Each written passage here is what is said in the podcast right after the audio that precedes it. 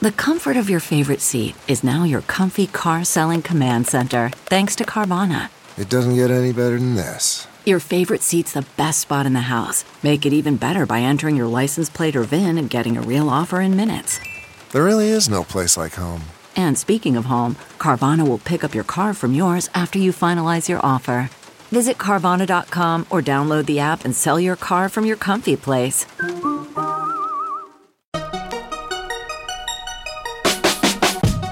Welcome to the Techmeme Ride Home for Monday, June 8th, 2020. I'm Brian McCullough. Today, might we see a V shaped recovery after all? Airbnb says there is a lot of pent up demand for travel out there. Brave got caught doing basically the shadiest thing a web browser can do, proof that YouTube owns the kids, and soon you might be able to buy basically anything from Apple interest free on the Apple Card, as long as it's an Apple product, of course. Here's what you missed today in the world of tech. Well, this is certainly a hopeful sign, or at least a sign that people are willing to travel again. Airbnb is reporting that in the last few weeks, roughly May 17th through June 3rd, it has seen more US bookings than it did in the same period last year. So maybe a V shaped recovery for some areas of the economy at least. Quote, People, after having been stuck in their homes for a few months, do want to get out of their houses. It's really, really clear, Airbnb Chief Executive Officer Brian Chesky said in an interview. But they don't necessarily want to get on an airplane and are not yet comfortable leaving their countries, end quote. Yes, the sudden interest in travel does seem to be localized, or at least people want to travel within easy reach of their homes, maybe within a day or so in terms of car travel. And Airbnb is not alone in seeing this, quoting again from Bloomberg. US searches for VRBO are now up compared to this time last year, according to a note by Cowen and Company analyst Kevin Koppelman on Monday. And Airbnb queries are down only around 10%. However, hotels on the wider Expedia brand have yet to get any summer relief, with searches still down more than 60%. International sojourns, usually planned months in advance, are being replaced with impulsive road trips booked a day before, and weekend getaways are turning into weeks long respites, Chesky said. Previously, a New Yorker might have headed to Paris for a week in June. Now they are going to the Catskills for a month. Quote, work from home is becoming working from any home, Chesky said. Since the pandemic began, the percentage of bookings on Airbnb within 200 miles or 322 kilometers, a round trip travelers can typically complete on one tank of gas, has grown from a third in February to more than 50% in May. Travel in a post COVID world is shifting, quote, from airplane to car, big city to small location, hotel to home, Chesky said. And this paragraph from the same piece that I've been quoting from all along is interesting and probably explains why this news has suddenly been floated in the way that it has. Quoting one last time. The unexpected speed of the comeback has kept Airbnb's plans for a 2020 public market debut afloat. Chesky had originally planned to file paperwork for an offering March 31st, but was waylaid by the pandemic related market turmoil that led to speculation the listing would be shelved until next year. However, Chesky says it's still an option. Quote, We're not ruling out going public this year, and we're not committing to it, he said. Airbnb was valued at $31 billion in its most recent private fundraising round, though recent debt issuance to shore up its finances have significantly reduced that valuation, end quote. You know how sometimes I do a story about a company that maybe has come in for a lot of criticism in recent times, but then they do something unambiguously good. And so I say, well, this is from the credit where due department, right? Yeah, well, this story is the opposite of that. The Brave browser, which, again, if you're a longtime listener, you'll recall I switched to recently, the Brave browser has been caught revising typed in domains to companies like Binance and other crypto related sites with URLs that include affiliate referral codes. In fact, let me quote from Decrypt here. A firestorm erupted today after Twitter user Yannick Eckel, who goes by Cryptonator 1337 noticed that when Brave's users searched for Binance, the browser automatically redirected to an affiliate version of the URL, which Brave profits from. Brave had recently partnered with the crypto exchange. Binance's CEO, Changpeng Zhao, had also expressed support for Brave on Twitter. The squall blossomed into a full on storm after Dimitar Dinev, managing director of JRR Crypto, unearthed yet more redirect links. Digging into Brave's GitHub page, Dinev found that Brave also redirects its users to the websites of Ledger, Trezor, and Coinbase. Brendan Eich, CEO and co founder of Brave, immediately apologized when the breach was publicized. Quote, Sorry for this mistake, he tweeted about the issue, which he added has since been fixed. Quote, We will never revise typed in domains again, I promise, he said. I'm sad about it too, end quote. So it appears that this only happened with crypto related searches and products and affiliate programs, at least as far as we know right now.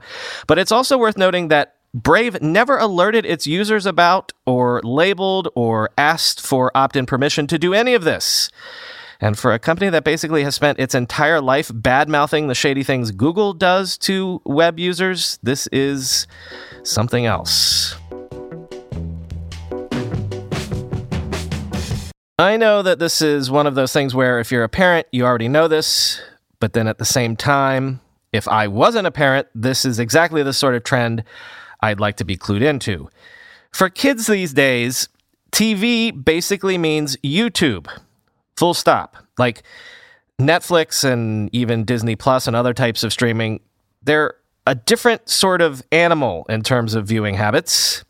But if we're talking about traditional TV viewing habits like the veg out, couch potato, flip around and watch whatever sense of the word. YouTube is TV for kids these days. Confirmation of this from a study of kids aged 4 to 15 in the US, UK, and Spain, which found that kids spend an average of 85 minutes a day on YouTube. But also 80 minutes a day on TikTok. More on that in a second. The study covered the time period February of last year through April of this year, quoting TechCrunch. Kids are now watching twice as many videos per day as they did just four years ago. This is despite the fact that YouTube's flagship app is meant for ages 13 and up an age gate that was never truly enforced, leading to the FTC's historic $170 million fine for the online video platform in 2019 for its non-compliance with U.S. children's privacy regulations. The app today is used by 69% of U.S. kids, 74% of kids in the UK, and 88% of kids in Spain.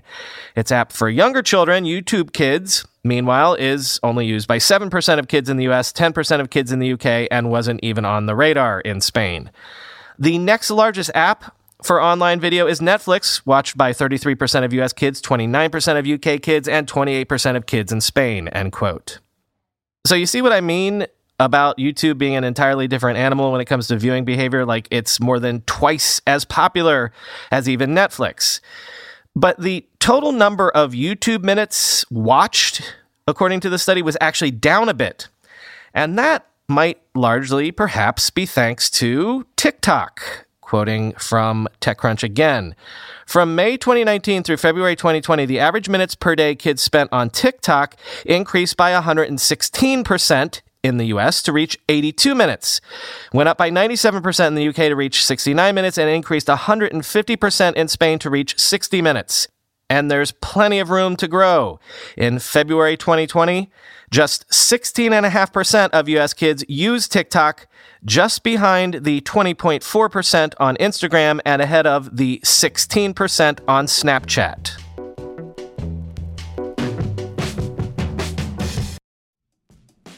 How do you make a password that's strong enough so no one will guess it and it's impossible for you to forget? And do it for 100 different sites? And make it so everyone in your company can do the same without ever needing to reset them? Sounds impossible unless you have 1Password. More than any other product I've ever told you about, I can vouch 1000% for 1Password. I can't live without it. 1Password makes strong security easy for your people and gives you the visibility you need to take action when you need to. Any device, anytime, 1Password lets you securely switch between iPhone, Android, Mac, and PC with convenient features like autofill for quick sign ins. All you have to remember is the one strong account password that protects everything else your logins, your credit cards, secure notes, or the Office Wi Fi password. 1Password's award winning password manager is trusted by millions of users and over 100,000 businesses from IBM to Slack. It beat out 40 other options to become Wirecutter's top pick for password managers. Right now, my listeners get a free two week trial at onepassword.com slash ride for your growing business. That's two free weeks at onepassword.com slash ride. Don't let security slow your business down. Go to onepassword.com slash ride. I'm going to a big AI startup demo day here in the city tomorrow, and I will 100% be decked out in Mack Weldon clothing. Why? Well, Mack Weldon makes timeless apparel with modern performance fabrics for guys who want to look and feel sharp without sacrificing comfort. Mack Weldon clothes are designed to fit your style and the demands of modern life. They look like regular clothes, but feel like the latest in modern comfort. They're the go to choice for guys who want to look great without even trying. Breathable underwear that keeps you cool, dry, and comfy all day. That's their AirKnit underwear. Crazy, comfortable, but elevated sweatpants, the Ace collection. An upgraded classic polo with antimicrobial silver threads, the Silver Peak polo. That's my personal fave.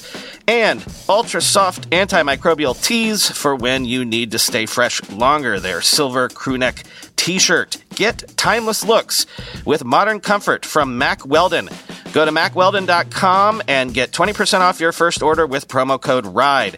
That's M A C K W E L D O N.com, promo code RIDE. Now, to catch you up on some stories from the weekend, sources are speculating that Apple might soon roll out 12 month interest free Apple Card payment plans for iPads, Macs, and other select products, as well as six month interest free plans for things like AirPods, Apple TV, and the HomePod. Quoting Mark Gurman in Bloomberg.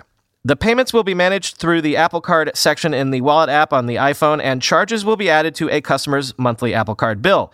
Apple started a similar program for the iPhone last year, offering 24 months no interest.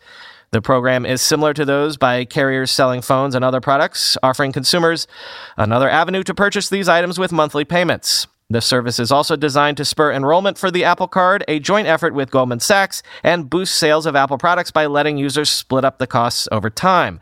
It will be compatible with Apple's education discounts, the people said, end quote. And more pressure on Mark Zuckerberg. Not that pressure means anything to Mark Zuckerberg, because it's good to be the emperor when no one can actually check your power.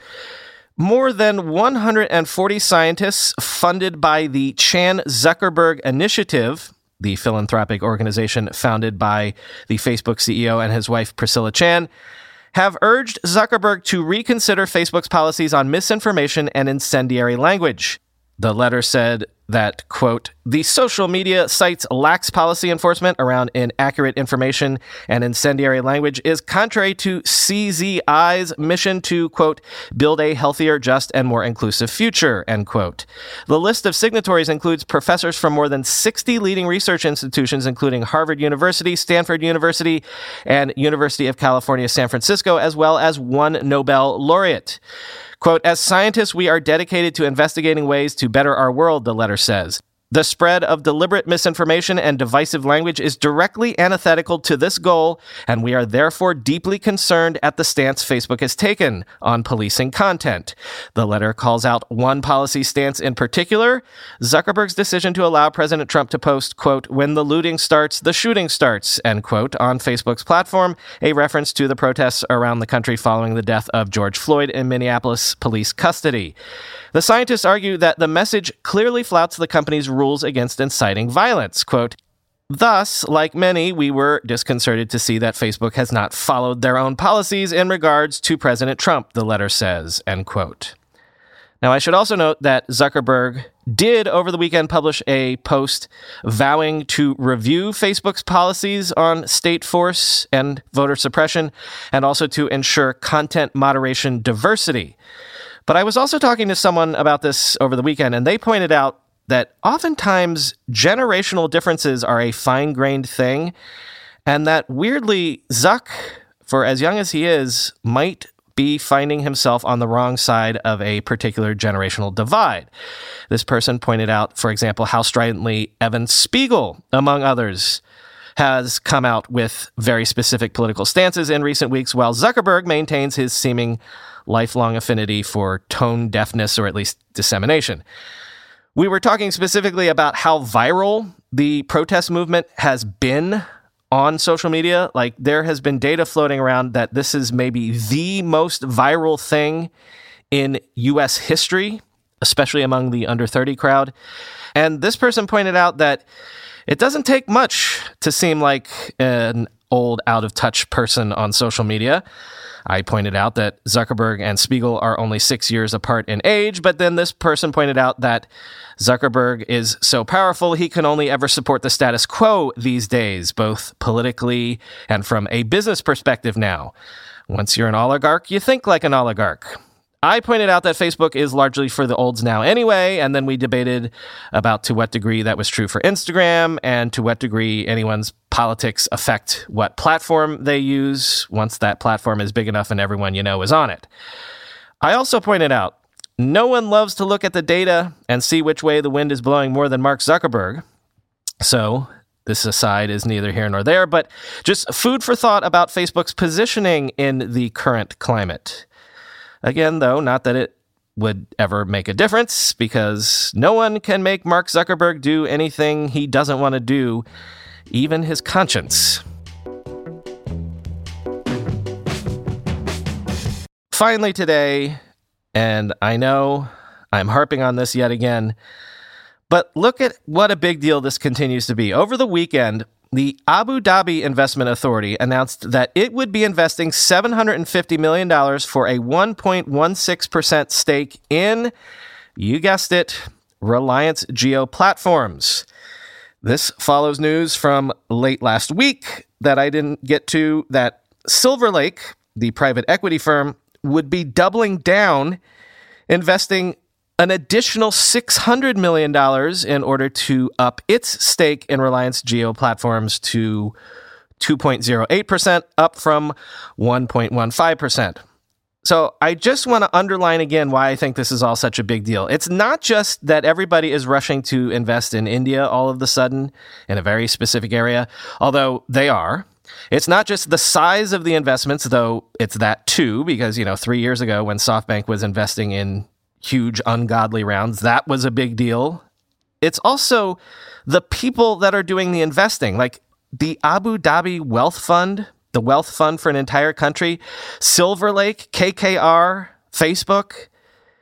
Essentially, what we're seeing here is the biggest most sophisticated pools of capital in the world. This isn't just everybody. These are the deepest pockets in a world of deep pocketed capital.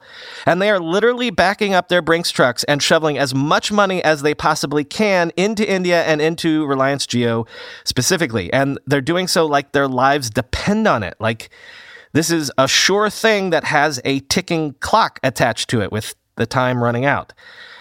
Just another example Silver Lake is one of the most sophisticated private capital firms in the world. And they just invested $750 million last month. And it's like they woke up from a fever dream, turned around, and invested another $600 million, like the previous month's investment wasn't nearly enough. Smart money knows that something huge is going on here. All along, I've been assuming that it's the fact that India is a huge market, that for certain things like telecoms, it's not a fully built out market yet.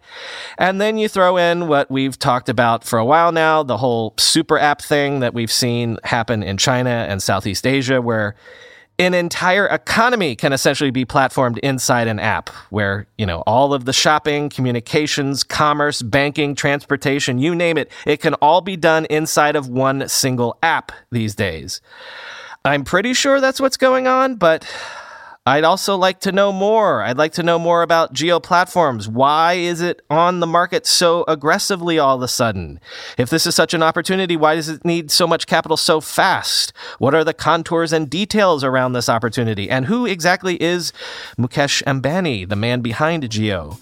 Again, if you can suggest to me someone smart that knows this space, some newsletter, some analyst, someone that can fill me in here, please send them my way. Thanks in advance.